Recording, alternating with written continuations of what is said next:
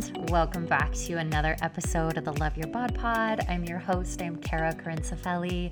I'm a certified health coach and I help people heal their relationships with food and their bodies. And I'm also in training to become a breathwork facilitator, which I'm super freaking stoked about. Stay tuned for more about that if you're new to breathwork or have done breathwork and you know, want to keep doing it. I think it's an awesome, awesome healing modality that really helps us get out of our head and into our bodies. Today, we are interviewing the lovely Katie Lynch. She's a licensed clinical social worker and body image coach. And today, we talk about how often uh, disordered eating behaviors are seen as normalized. And so, while a lot of society might praise us for what we're doing, we get, you know, where you're invited to take a look at what you're doing to see if maybe it actually isn't really that healthy. We talk about hating our body and the impact. We talk about using dieting as a distraction. We go deep into being a mom and how you can raise your kids to be intuitive eaters and what you can do to have a body neutral home or to help your children with body image. Katie is a mom of two. So it's a great episode if you are a, a, parent or an aunt or an uncle, if you have little children in your life in any capacity. And we're going to talk about post baby bodies and this message of get your body back. You know, the those messages can be so intense and especially during such a, difficult yet exciting beautiful time in our lives after having a, having a baby and we go into befriending your body so it's a really great episode. This is another one of those episodes where Katie is dropping like chicken nuggets of wisdom left and right and so insightful and so well spoken. So I recommend taking notes um, or or not if you're driving don't take notes please keep your hands on the wheel but it's definitely one of those episodes where there's potentially a lot of wisdom and insight for you to uncover. So i'm really pumped to get into it. Before we dive in i just want to quickly speak about food body soul. This episode is brought to you by food body soul the membership. This is my favorite place. It's a group coaching program and sisterhood for those looking to heal their relationship with food feel confident in their skin and cultivate a deeper connection to themselves. It really is my favorite place ever. Uh, the guidance and support that everyone inside shows each other is just like so healing and enriching, and it's just like, mm, like all the warm and fuzzies when I just get to witness this incredible group of of people, humans, support each other and love up on each other and being on the same journey as others, knowing you're not alone. There's really nothing like that. So it is a safe place to work on food freedom and body liberation. It's a place where you learn tools and strategies that I don't share anywhere else. So if you want to dive into that work, you can go to foodbodysoul.co to learn more. Again, foodbodysoul.co, C-O, to learn more. Okay, so let's get into the interview with Katie. Like I had said, she is a licensed clinical social worker and body image coach. She works with women who are ready to take their power back and find their truest self after years of disordered behaviors. She lives in Chatta. Chattanooga, I think I said that correctly, Tennessee, with her two daughters and her husband. So let's get into this awesome episode with the beautiful Katie Lynch for what I do, um, I am a licensed clinical social worker licensed in Louisiana and Tennessee, and I provide therapy and coaching to people who are typically struggling with body and food and eating disorder related issues. But I also do general counseling and therapy. Um, and I spe- started specializing in the body and eating disorder world in, I would say, like 2016, 2017, after I healed from my own eating disorder. Um, and so that really, I would say, like propelled me forward into being much more interested. It's also the same time that I got pregnant. So I got pregnant a year after recovery, and it felt really important to me at the time to make sure that I was doing well, um, and especially kind of like give myself like the best chance and my children i have two now but at the time my, my baby the best chance at like having a body neutral home. And so that was my main focus. And then i just kind of became really anchored in on that content and advocacy work. And it's just been a big passion of mine for the last five what year are we in? 2021 for the last five years. Um, and it started like i wanted to be a therapist when i was 14 um, i started to go to therapy at 14 i struggled with ocd and i didn't know that i was struggling with ocd but um, basically since that age and i like was helped so much that i just wanted to be able to provide that same safety and healing for other people.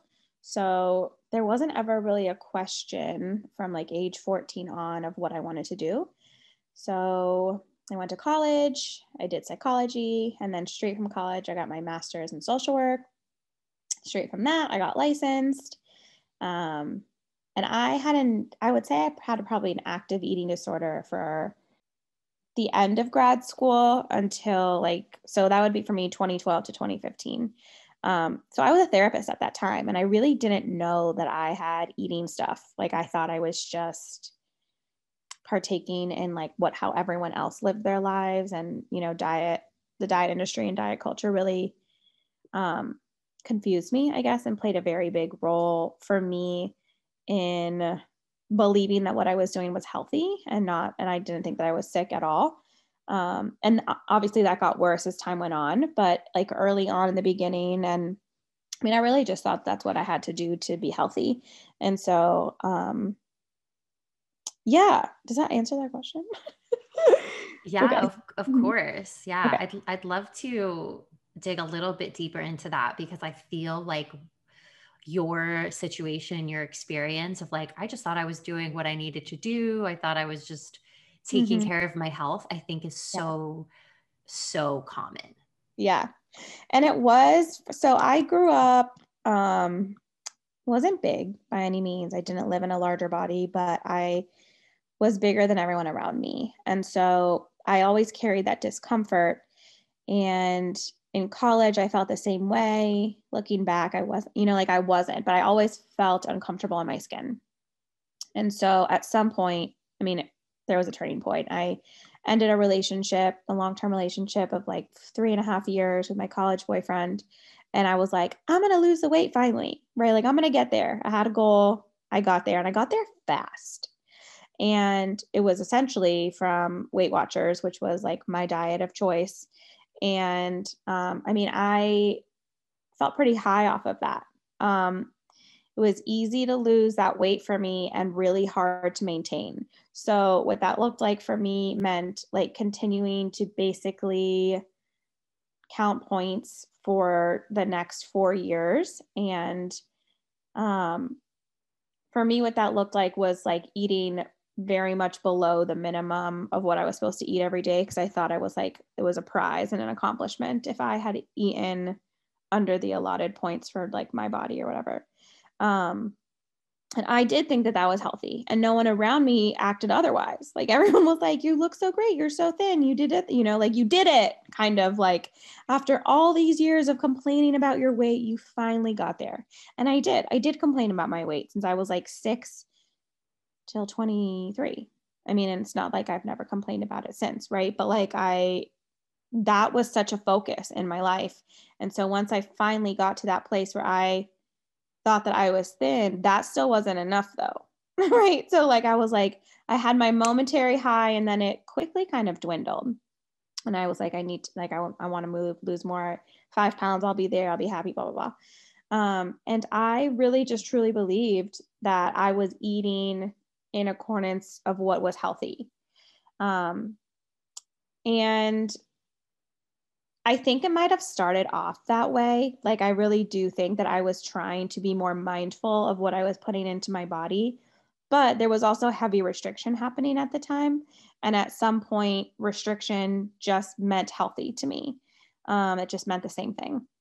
And so um, it didn't feel like an eating disorder. It didn't feel like I was engaging in behaviors until like I stopped. And then I was like, whoa, that was some shit. Right. But like at the time, so normalized, beyond normalization, validated, um, and even validation in the behaviors. Right. So like friends being proud, maybe proud is not the right word, but like admire that like I was eating more greens than usual maybe and parents like wow you look so good you know and and i would get these these like oh i finally did it you know or like i finally can accept myself or people finally accept me and it really did feel that way and it wasn't until maybe like several years ago that i realized like oh that's about them.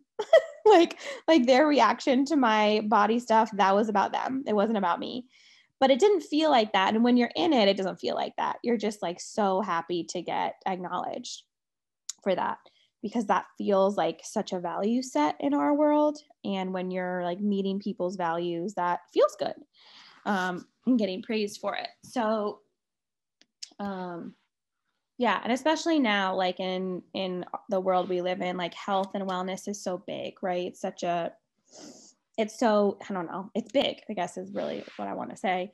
And i think the industry makes people feel really confused about what that means and what is actual health versus what type of health they might be selling to you.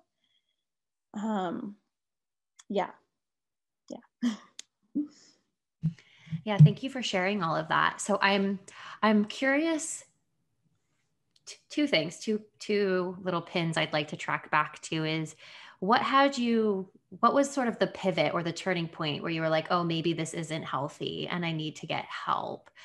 Um, and what would you say to somebody who thinks they're pursuing health but is actually caught up in disorder? What would be some of the things that they could look for to know because I'm assuming there's people listening who maybe think they're pursuing health, or maybe there's somebody in their life who thinks they're pursuing health. So, what are some of the things that people could look for to say to, that they could ask themselves? Yeah. Okay. So, I ask this to clients every day, and it's what is your intention? What is your intention behind what you're pursuing? And so they will say, I want to be healthier for the most part. Like, and then I will ask, do you want to be healthier or do you want to be skinnier? Right and they're like well what if it's the same? And i'll say okay what if i said that for in order for you to achieve optimal health you have to gain 20 pounds would you do it? Everybody gets like stark silent right? They're like f no you know? Like i don't want to gain 20 pounds. And so that's where we get into what's your intention. There is nothing wrong with pursuing health right? We just have to understand what that means health is not necessarily weight loss for everyone. For some people, it may be a byproduct of choosing yourself, of loving yourself, of caring for yourself, of adding more things in, but that's not the case for everyone. And so, what can that look like, right? So, you may not feel in tune with yourself, but you have an inner knowing and a, and a gut feeling about these things. Whether you're able to pay attention to them or not may be tricky especially if you maybe are not fueling yourself the way that you need to. My intuition was lost for a long time while I was in my active disorder. Um, I think, frankly, don't think I had enough food in my body to be able to pay attention to anything. But um, asking yourself, does this make me feel good? Like, truly, like, how do I feel when I eat X, Y, and Z? Or how do I feel when I'm working out in this capacity? How do I feel when I'm hanging around these people? How do I feel when I'm talking about this? we don't check in with ourselves, right? We don't ask ourselves how we're doing. We're much more likely to ask other people how they're doing. We're often pretty uncomfortable with our own mess, or our own feelings, or our own thoughts.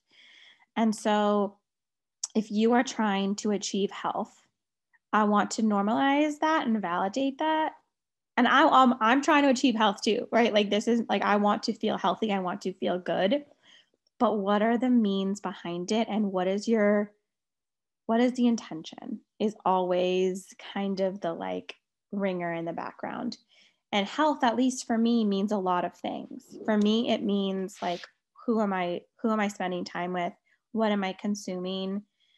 Um, what am I reading? What am I listening to? What am I eating is something, how much am I moving? Right. But so much of health to me is like what am I thinking and feeling? Because if all of those things are not aligned, nothing will really feel good, right?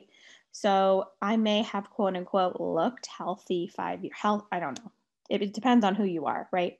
If I looked healthier five years ago, but I was anxious, depressed, obsessive, fearful, you know, like that doesn't sound healthy to me So so it's really getting into the to I think like this deep emotion behind all of it. And sometimes you can't do that by yourself, right? Like you may need to work that out with somebody who knows what they're doing. Like I couldn't have figured this out on my own. I would have been like, what are you talking about? You know, like health and skinniness are the same thing, or health and thinness, or health and exercise are the same. And they weren't, and they aren't. And then I think you asked why I like what shifted for me. Okay. Um, so there was I got engaged in 2014 and I got married a year later. And that whole year was just like a very typical diet culture obsessed bride who um I mean, I was literally just trying to lose the same five pounds over and over again. And that's really all it was. And I couldn't stop myself from it. And I was miserable. At this point, I often, like, I didn't go to the bathroom. Like, I was so constipated. Like, I was starting to have physical problems from my eating disorder. And so those things I started to pay more attention to, but I still did not put it together at all. I was like, I'm not eating enough fiber, right? Like there was stuff that I was telling myself, or maybe like what I was reading was telling me. But there got to, there was a point, and it was, um, I went on my honeymoon and I was like, if I can't stop now, like, like I'm like, okay, I finally got to the weight, like I'm done, right? and I wasn't done. Like I got home from my honeymoon and I immediately got on the scale and I immediately went back to all the behaviors and I was like, so this wasn't just about my wedding, right? Like that's not what it was about. And so I got married in November. I started treatment, and for treatment for me meant outpatient um, therapy and dietitian and group in January. Um, and I never looked back. It doesn't mean I haven't had hard times, but I was like, this is pure miserable. I am crying over my scale, right? Like I got home from my honeymoon and I had the best time, but I was also thinking about how much weight I might have been gaining on this like four day trip to Mexico. And and I was like, okay, this probably really wasn't just about looking skinny in my wedding dress. Um, and it wasn't, right? and so yeah, I think that answers those. Yeah, no, that was very beautiful and well said and, and really helpful. And it sounds like on some levels you just got really radically honest with yourself and got I real with so yourself. Tired, like tired of feeling like shit. And I didn't necessarily put it together, but I put it together enough that and, and and also I'm a therapist this whole time and I'm still not like seeing it. Like I am and and I know that I'm not seeing it because what I'm doing looks really normal mm-hmm. right? Like it mm-hmm. looks really normal. Um, and unless you're in my brain, you don't know what I'm thinking or feeling all day. And so it's not like people should have known. Like it wasn't one of those case scenarios. It, I mean, I looked very normal, and this is in quotations for people listening. Um, and so you never would have known. Mm-hmm. Um, but I was miserable. Mm-hmm. And I had a therapist before eating disorder therapy, and she would check in and she'd be like, You doing okay? You know, you're looking like not so great. And I would get high off of that stuff when she would tell me that. I'd be like, Oh, it's working. Right. And like, but when she was saying that, it still planted in me, like, still something was happening. I may not have been ready, but I could tell that there was at least one person in my life who was worried. Right. And that worry helped right? Because it made it seem like, oh, she doesn't think that me being skinny is amazing. like, like she doesn't think that that's the coolest thing in the whole world. Whereas everyone else I thought thought that. Hmm. Whether they actually thought that, probably not, but I believe that they did. And so when she would start to ask stuff like that or pay attention to it more, you know, I remember asking her one day, like, wait, do you like eat rice for dinner? Because I was so amazed at people who would eat carbohydrates at night. Like, I was like, how do you do it? You know, she's like, yeah, I eat carbs every meal. And I was like, you know, like mind mind blown. And sounds so stupid. And and like, but those things like left little, you know, there were like winks to pay attention, I guess. Mm-hmm. And eventually I got there. Mm-hmm. um, but yeah. Yeah. I mean, I I like on I I feel you when you were like it sounds so stupid to be like, "Oh, you eat carbs at every meal," or "Oh, you eat carbs at dinner." And also, when you really take a look out at the world at wellness culture and like keto and Yeah, Atkins yeah. and low carb this, it's like from our perspective, right? Right. Um, but like it's everywhere. I know. Well, and and like, you know, it sounds so it sounds so silly because it is that silly, right? But we are taught to believe it and so it feels like a belief system, right? Like we've all, I think in one way or another been taught to believe that like certain carbohydrates are dangerous. and I'm using that language on purpose because that's how it's framed and that's how silly it is, right? And for me, like really learning about that stuff, like really learning about diet culture, really learning about fat phobia, really learning about that stuff, those were the turning points for me in recovery because it allowed me to blame somebody else, like not me, right? Or not my mom or not anybody, because we are all I mean, I'm, we're not, I'm not going to say like victims because I don't love that, but we are all programmed to believe these things. And we don't have to. You get to choose once you're, once you know, right? Once you're on the other side. Um, but until you're there, you just think that this is how you must live, right? Or how everyone else lives. If you're trying to maintain a weight that maybe isn't like the right weight for you. Yeah, it's really hard to maintain a weight that is below your Mhm. body's set point. It's like your body doesn't want to be.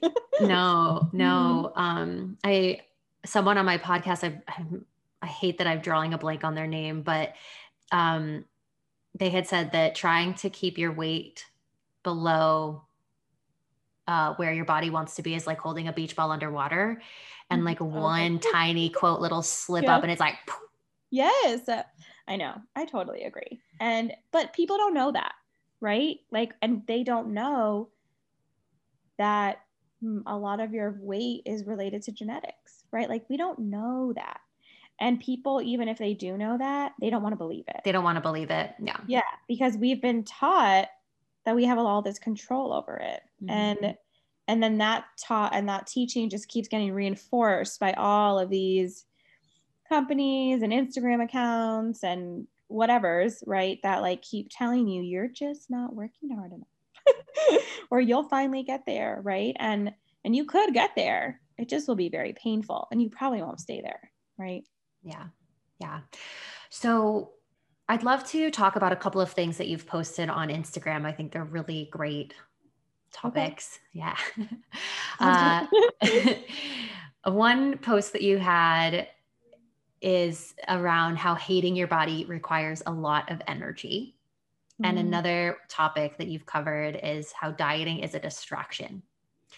So can you share with what you mean by those those two statements? I think they're very powerful.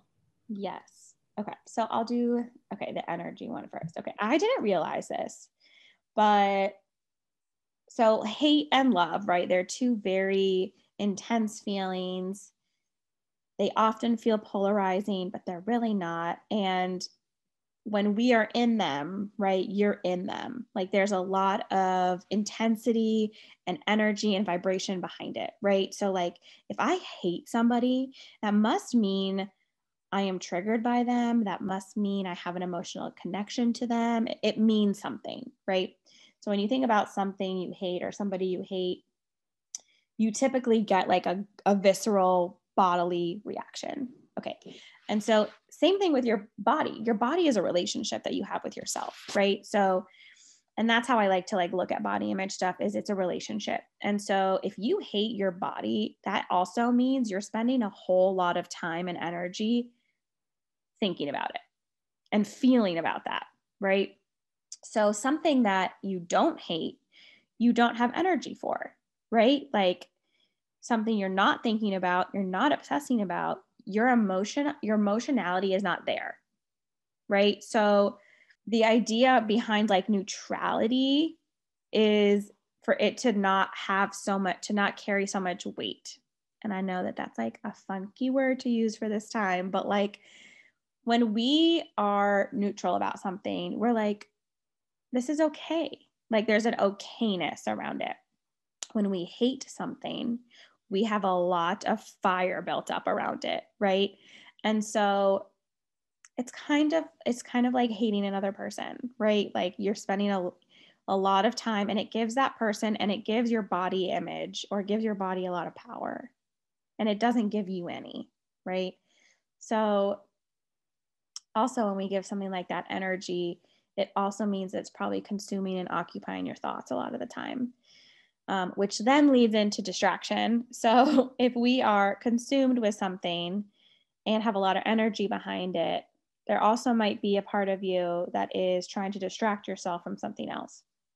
Dieting, for an example, or like like over exercising or overworking or whatever it is, these are all like can be compulsive behaviors and and oftentimes people do these things to self-soothe in a form of distraction. So for me when i broke up with my boyfriend i was miserable right? I was really sad. I had decided that um i mean we were kids but like i thought i was going to marry him. Like there was a lot of emotion behind that breakup and i didn't want to feel that emotion because it was too painful. So I decided subconsciously and maybe consciously too that I wasn't going to think about.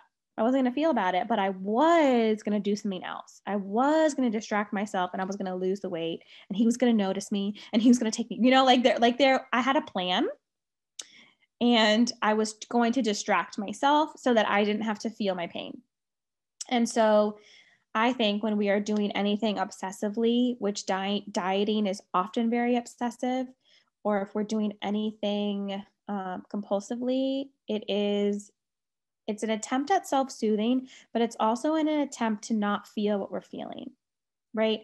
So, for example, like 2020, like a pretty typically, I would say most people would say difficult year for most of us, regardless of your life situation. People were handed newness to them in chaos. And it made a lot of people want to use behaviors or diet or like start a new exercise routine. And it's because the world felt really chaotic and scary and you were might maybe searching for safety. And so in searching for safety, you were likely trying to distract yourself from like the tough feelings that you that were probably surfacing. Um yeah, I hope that answers those two. Yeah, no, no, really like beautifully said. So if somebody is listening and they're like, huh, okay. All right, I'm picking up what you're putting down, right? Yeah. They're like, maybe I'm distracting myself from this other mm-hmm. big hairy elephant in the room. Now what? Well, first of all, like, props to you for acknowledging that you're distracting yourself, right?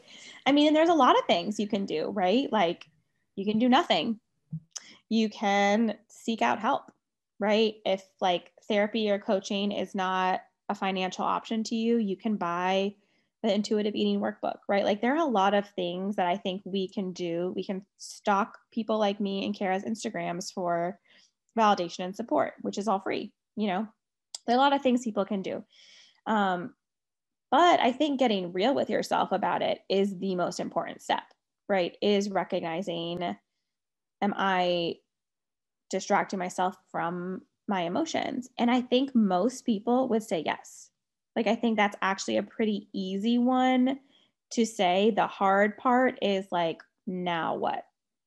And then now what is up to you, right? Is like, what do you want to do with this? Do you want to keep living this way? Is this li- is this life bringing you joy? Do you want to live a different way, right? Like we do once you get to that first part, you get to control the outcome of the rest of it if you want. Yeah, beautiful. So I'd love to shift gears here. You know, I, I really want to dive into uh, picking your your brain and your expertise and your wisdom around being a mom there and having having daughters. So I have a, a couple of things in this area I'd love to ask you. So you're a mom. What advice do you have for moms who want to make sure they raise their kids to be intuitive eaters? What are you doing to make sure that you have a weight neutral home, like you had said earlier? Yeah. So funny that you, it's like synchronicity, but I'm doing a masterclass on Thursday. I don't know when this is going to air, but on February, um, it's early February right now. And um, I felt like I need to talk about how to talk to kids about food, right? Like, how can other parents, professionals, teachers, people who work with children, how do we talk to them about food in their bodies? Because that's where it starts, right? If you ask any, not anyone, most people where their body stuff started, they will all say when I was a kid, for the most part, right? And so, what do we do? Um, we do a lot of things, and it's really important to me. Um, and it's literally every day I have to practice every single day. And so, um, some things that I make a priority are to make sure that my kids see me eating. So, it wasn't that long. So, I have a three year old and a one year old. So, the three year old obviously like can talk, pay attention to me, knows what's up. The one year old obviously can pay attention to me, but we're in a different relationship. and so, Ellen is my three year old, and our routine in the morning looks like me or my husband will make them breakfast. Um, they'll go to school or daycare, and I will eat afterwards because I'm just busy. So I usually eat when they go. And so Ellen said, like, Mama, you don't eat breakfast. And I was like, fuck. And I was like, no, I, I mean, I do. I just, you don't see me eat breakfast. Right. And so that moment was a big, like, she needs to see you do these things. Right. Because what she doesn't see is also just as important as what she is seeing. And so we do our best to do like family meals, whether that's breakfast or dinner. Um, and the way that I serve food, it has been important to me. So and I've like followed a lot of dietitian accounts, which have been really helpful.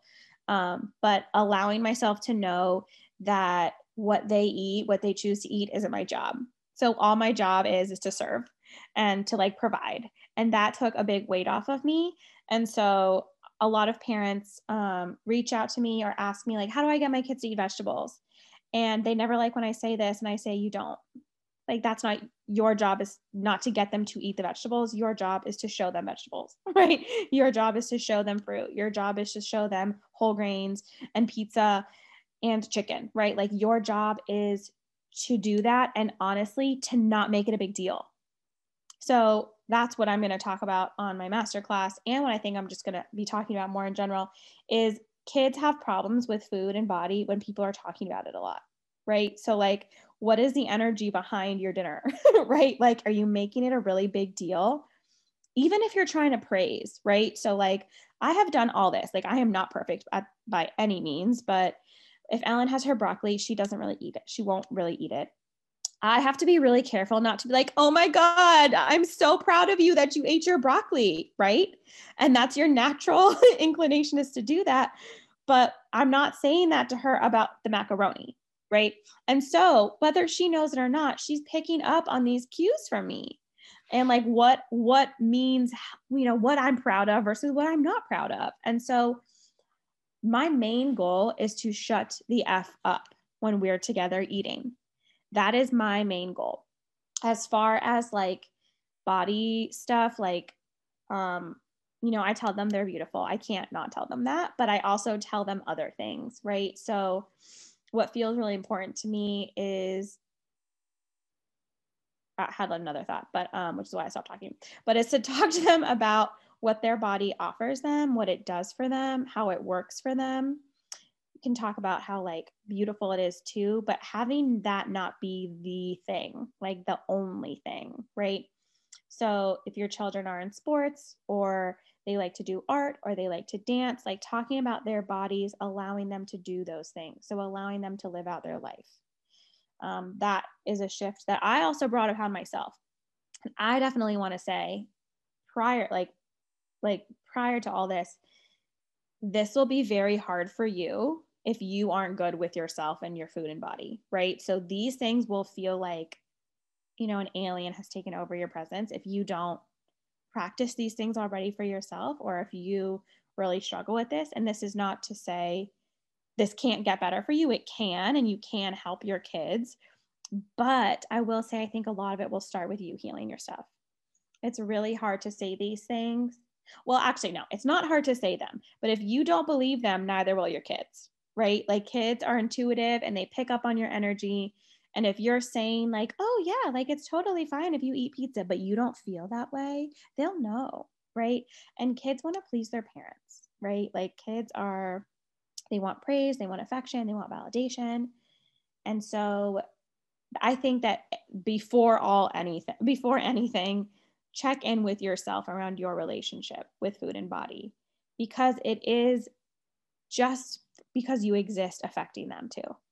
So, but more like toolsy things like we don't talk about numbers, we don't talk about weight, we don't talk about scales. Um, and I'm like just mindful of language around it, right? Like that has been a big deal. You know, like when she gets weighed at the doctor's office, it's always a good thing. You know, like it's never, you know, and and we luckily have good doctors, right? But like it's it's weight neutral, right? And because that's so important to me, it doesn't mean I don't make mistakes because I do, right? Um, but I'm really conscious of it. And so I think that that consciousness has made it at least feel it, it feels good in my house. And that's really all I can do. I can't control or protect what's outside of my house, right? Like at school. So Ellen came home from school like maybe a month ago, two months ago, and she said that she had a happy plate. She had did a happy plate. And I was like, what is that? She's like, well, I ate my whole plate. And I was like, oh, okay. I was like, honey, every plate is a happy plate. You know, like no matter how much you eat, if you finish it, if you don't finish it, all that matters is that you enjoyed your meal and that you're full in your tummy. She kept saying happy plate for a while when she would eat the whole thing. And I kept saying the same thing over and over and over again. She doesn't say it anymore. And it doesn't mean it's because I did magic, right? But that but I am I do bring into like those things at top of mind when they're happening so that she doesn't think that a sad plate is if she didn't eat enough, right? Or didn't eat all of it or didn't eat her vegetables. And maybe her teachers are saying something like that. Maybe another kid says something like that. But you know what? I don't like spend time thinking about that. I don't like that's not energy I'm putting on. Like that's not where I'm expending. I'm going to expend it at my house. And eh, but ultimately the work is within me and if I'm working on it by proxy, it won't be that challenging for me. I also have really little kids, so that may change as they get older. But I also like look for support and resources when I don't know what to do. Right. And I knowingly don't know what to do a lot of the time. And so that kind of takes some pressure off me. um, that I just ask for help. Like, what's a good way to approach this? Or how do I say this? Or you know people ask me a lot about like dessert like you know like my, if i just give my child a cookie they won't eat anything else and i will ask them if they've tried it yet right like they decide people decide things are going to happen before they actually happen and so you know doing it different like seeing what it looks like but truly my biggest biggest biggest advice around food with kids is not to say that much. And just like let them trust their bodies and do what they do and, and get in right. tune with them and yeah. Because we're the ones that have decided these things right? Like we're right. the ones that have labeled pizza as this broccoli as this. They don't know. Right. Right? Like to them it's all the same. So if we act like anything is a big effing deal they're going to notice. Mm. right? I also saw like i don't know somebody on instagram did like she acted as if like if she were you know how parents act like talk to children about like eat your broccoli first or like do this first and she did like a like a spoof of like what that would be like as an adult. And that really resonated with me because i can't imagine somebody telling me what to eat today you know or like telling me how much or eh, you can't have your chicken until you eat your broccoli. And and that i was like whoa like the more that somebody tells you what to do guess what happens the more resistance you're going to find. A hundred percent. So I was like, I am literally never ever saying that again. And I have said it since, right? Like I and I'm like I said, I'm a human, but like there it is not going to come out of my body it is not going to come out of my brain to tell my children you have to eat your broccoli or you can't get up from the couch like if somebody dared say that to me you know right like they would lose their head right? And so like children are still people right? Like they have innate intuitive wisdom about what they want and need. And it's okay if they don't like vegetables at this time in their lives. I didn't like vegetables till i was like 27 i'm fine you know? You survived. I'm doing well right? And most kids that don't eat vegetables typically like fruit right? And you can get the same nutrients out of them. And if you don't know that, follow these accounts that will tell you that and like so that you can like take a sigh of relief, you know? Mm-hmm. mm-hmm. The more that you push, the more that you force. Imagine what somebody was doing that to you. You'd be so mad, mm. right? And you'd push back more. Mm-hmm. Yeah yeah, it was really, really great advice. I really appreciate that. And I really loved that you brought into the conversation about doing your own healing work. You know, if you're a mom and you're struggling, one of the best things that you can do is, is to help your kids is to seek out your own support. And just by mm-hmm. proxy, just by energy, that'll have a ripple effect. I think that's also really great advice. And also the the less you say, it sounds like the better in I a lot of so. regards. I've noticed it, you know, like just even yesterday, like so we were like, you know, she doesn't always eat what I serve. And I like, I can't get my feelings hurt about it. right. Like I really try not to let my, my energy soak, you know, like not to make it personal. Right. But also like her body will tell her what she needs. And the fact that that's really hard for us to believe is because we don't believe it for ourselves. Right. So like Ellen, what did we make yesterday? Oh, we made this. I made chicken and sweet potato fries and hummus. And she didn't eat the chicken or the sweet potato fries, but she wanted the hummus. And I got her carrots, and I didn't expect her to eat them because she normally doesn't. And she had a bunch of carrots, right? And why? Because I didn't make it a big deal. I wasn't talking about how they were like really good for her, right? Like, no, like I just sat there and I ate my dinner and she ate her dinner and it was over, right? Because truly even if you're trying your best to say like oh my god i'm so happy you're eating vegetables they're going to be like why are you so weird? You know like what's wrong with you? Like we don't want to give this if you're not going to say that about a cookie don't say it about carrots. Are you like oh my god i'm so happy you ate three cookies. You're probably not going to say that right? So don't say it about the broccoli. They're going to pick up pick up on it. They're going to know. And they're going to be like what what do you what is wrong with you? Right. Whether it, or not like they actually know or not. yeah. Yeah. And it ingrains that good food, bad food thing. Exactly. It starts it. It does. It does. And that's yeah. happening anywhere, right? That's happening at school. That's happening with their friends. It's happening at their other friends' houses. So it doesn't have to happen in yours, right? And that's all we can control. Yes, very wise advice of that last little pin there. Yeah.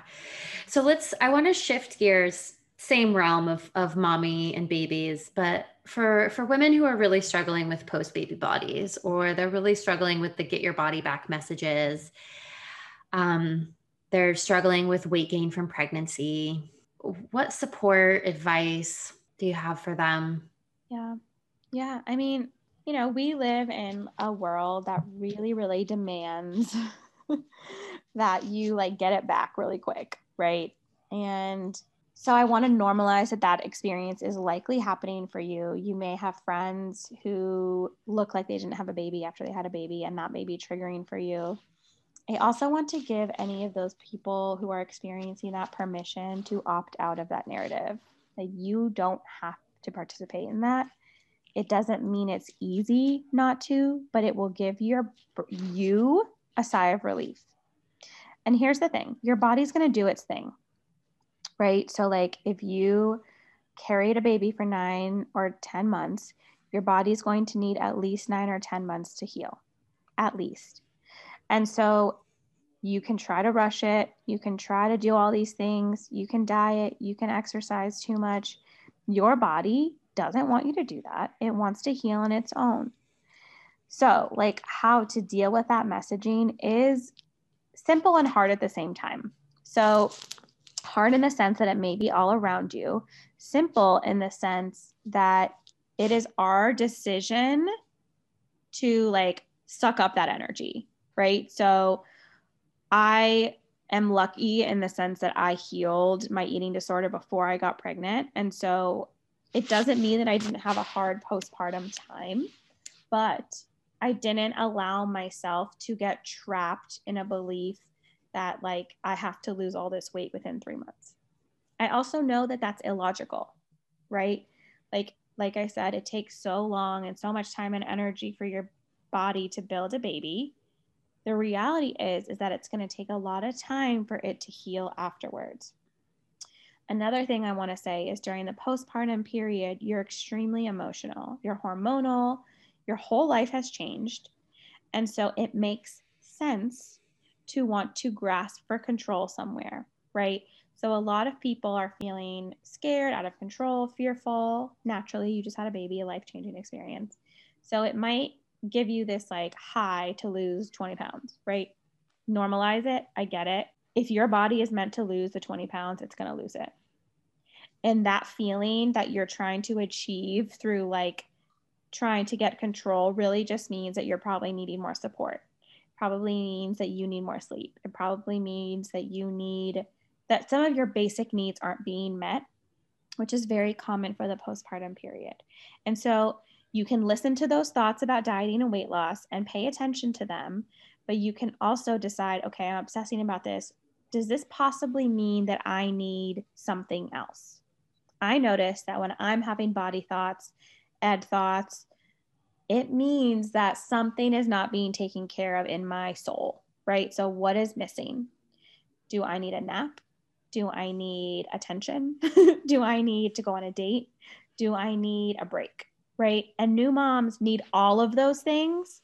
Right. And so, giving yourself grace and compassion. And if you're having a hard time doing that, to find somebody who can help you through that process because most women I find have a really hard time giving themselves compassion. We don't really know how to do it. We don't know what that means. We don't know what that looks like. We know how to do it for other people, but it feels really hard to turn inward. And so if you are having a hard time with that, you deserve to have somebody to kind of coach you through that process of what that looks like and being mindful of the fact that your body is an extension of your emotions, right? So, anytime that you're feeling anxiety, or maybe you're feeling depressed or fearful, your body is holding those feelings for you. And so you might have more hard body body image days too, right? So it kind of is this really big period of transformation and like can be really scary and can be really healing, but we, you do not have to opt into that diet culture narrative. It is truly a choice. It may not feel like a choice, but it is, right? And if you're meant to lose weight, you will. And if you're not, you won't. And I know that that is like easier said than done. I understand that. Um, but your body's going to heal and it's going to take its time to heal because that's like the healthy thing for it to do. Mm-hmm. Mm-hmm. Yeah, I have um, one last question here, and before mm-hmm. we wrap up with our fun question. Ooh. So you had said um, um, that it's a choice. Um, and you've actually talked a lot about personal choices uh, on your Instagram related to, to body image and to food freedom. And for a lot of us, those ingrained choices are the dieting, the restriction, the over exercising, the shaming of ourselves, the, the, the inner critic, the inner bully, the negative self talk. For somebody who wants to choose freedom and peace, but is really struggling, I know you had said you deserve support. So, like finding help, but do you have any other advice for somebody who's in that position? Yes. So, for people and most i mean this is very common in eating disorders or body image issues is that we are our own worst nightmare right like we are the meanest to ourselves possible we're critical often perfectionistic you know not everybody but my friend Bri, Body Image with Bri, if anybody follows her, she says, "Oh yeah, fuck yeah, yeah." She says, "If it's not true for them, it's not true for you," and I just love it, right? Like, so we often feel like we we should suffer.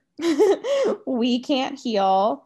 Like everyone else deserves food freedom, but we don't, right? And I also want to so so if you're in that place, right, of like sitting in that wanting other people to be okay, but not knowing if you deserve it, that deservingness, ask yourself why it would be true for other people but not you. What makes you so damn special that you don't deserve love and support and freedom. And I mean special in like a funky way, right? Yeah. Like yeah, what makes you. you like that rare unicorn that can't heal, right? Because you're not. And in a very loving way, you can heal too, right? Yeah. But that's part of like the eating disorder. That's part of like the body obsession is it's going to tell you that you can't do it, Mhm. that you're different, Mhm. right? And if you ever get into a room full of other people who have struggled with that, everyone will say the same thing. So you can, but the whole thing is like allow yourself to question it, right? So get into that headspace of asking myself if it's not true for them, is it true for me? What would it look like? Right? Like just kind of playing with that. You don't have to commit, right? You don't have to decide you're not going to criticize yourself ever again. That's never, I mean, likely that won't happen, right? Like, but what would it be like if we extended ourselves the same grace we extend others? Just what would that feel like? Yeah. right? Yeah. the way you talk to your friends is likely the way you don't talk to your not you know what i'm trying to say Yeah. Yeah. you probably don't talk to yourself the way you talk to your friends right if you did like it wouldn't be very nice and so You probably not have many nice. friends. you have zero friends Yeah. right? and so recognizing that why is that okay why is it normalized to be so mean to yourself right like it's not cute like it's we don't have to have a party for that right? Self-deprecation is not the answer. Self-criticism is not the answer right? And so i think in the beginning it's questioning it. For me it was questioning why is it so hard for me to be nice to myself? Why does that feel so uncomfortable and so painful? So yeah, Yeah. journal about it. I think Mhm. that would be a good place to start asking yourself why you Mhm. you know why do you deserve the meanness hmm hmm Yeah. And then I also like piggybacking on that, like also hearing like, oh, intuitive eating works for other people, but it, it won't work for me. Like I can't be an intuitive eater. Guess who's thought that? Every single person who's done intuitive eating. Yeah. Stephanie Webb, I've heard her before um, say like, you're not that special. You are not like the one person it doesn't work for. Yeah. I know. And my, I have a, a like a digital course, and I'm like, you're very special, but it's not because of your eating disorder, right? like, yeah, that's not why. Yeah. It will make you think that you're different, right? You are not different. Yeah. You are different in the fact that you are like unique and wonderful and have lots of gifts, but you are not different in the fact that this disorder looks really similar. It just lands differently. Hmm Yeah, Lindsay Hall also talks about that on her Instagram of like, you think that your thing is like so, so fucked up. She had a really good post about that recently, and I was like, yikes. Yeah, you know, yeah, like like I just related. I don't luckily relate anymore, but related hard, right? That like I was just really different. yeah. So Yeah, we mhm. must be talking about the same post. Yeah, because I, know. like I- saw it recently. we're like real life friends too. Oh, I just interviewed her last week for the podcast. The best. Love her. Nice, love that. Okay, um, last little fun question. What are you most excited about in life right now? Well, I'm excited because I think, no, I know this. I feel that my business is shifting. I'm not exactly sure where I'm going. Um, I'm still going to be very passionate about body liberation and, you know, helping people struggle with body image and eating disorders, but it might look different. Um, so, and I don't really know what that is yet, but I know something is changing. Um, so I'm excited about not really knowing what I'm doing. and I'm also really, really scared about it. But knowing that um, I'm just feeling excited about something being like a shift, knowing that um, something, something, something is coming. Yeah. And I'm excited and hopeful that 2021 will feel better than 2020 did. Nice. Yeah. yeah, for sure. Yeah. Catie, this has been amazing. You've Thank shared you. such helpful wisdom for all of us, uh, anyone struggling. It's been really great. If people want to learn more, they want to connect with you, where should they go? How can they work with you if they're curious?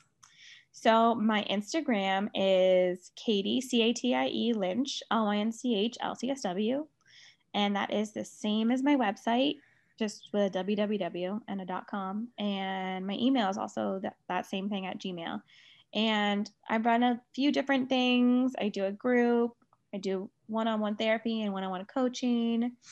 I have a digital course out for sale right now. So there's just like a bunch of different things, um, and at different price points to be accommodating. So I often do like pop up master classes for because I love them. I love teaching. Um, and those are pretty affordable. So for somebody who is on a budget, I mean, everybody's on a budget, right? But like for somebody who is like, I want to work with you, but I can't afford coaching or whatever, like these are some good opportunities. They're live. I answer questions, um, and you can learn and build community. So thank you, Kara. I really appreciate the time.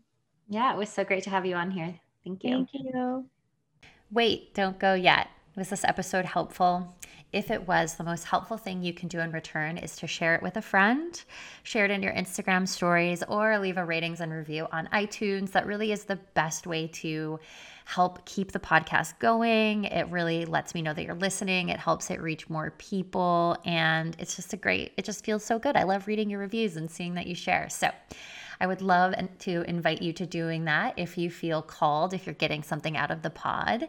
And if you want to take this work deeper, you really want to be guided and have support while you heal your relationship with food, be sure to check out Food Body Soul, the membership. Again, it is a group coaching community and sisterhood for those looking to heal their relationship with food, feel confident in their skin, and cultivate a deeper connection to themselves. It's a really beautiful, supportive, nurturing community where you can this work with other people on the same journey, and it really cultivates the strong sense of of belonging and sisterhood. And that in and of itself can be so transformative. So be sure to check out foodbodysoul.co if you want to learn more about that. Thank you so much for listening to the Love Your Bod Pod. Uh, if you got a lot out of this episode, reach out to Catie. Let her know. Let her know how awesome it was because I know that I got a lot out of it, uh, even just listening to it, editing it, and being in the conversation with her. So thank you guys so much. We'll talk soon.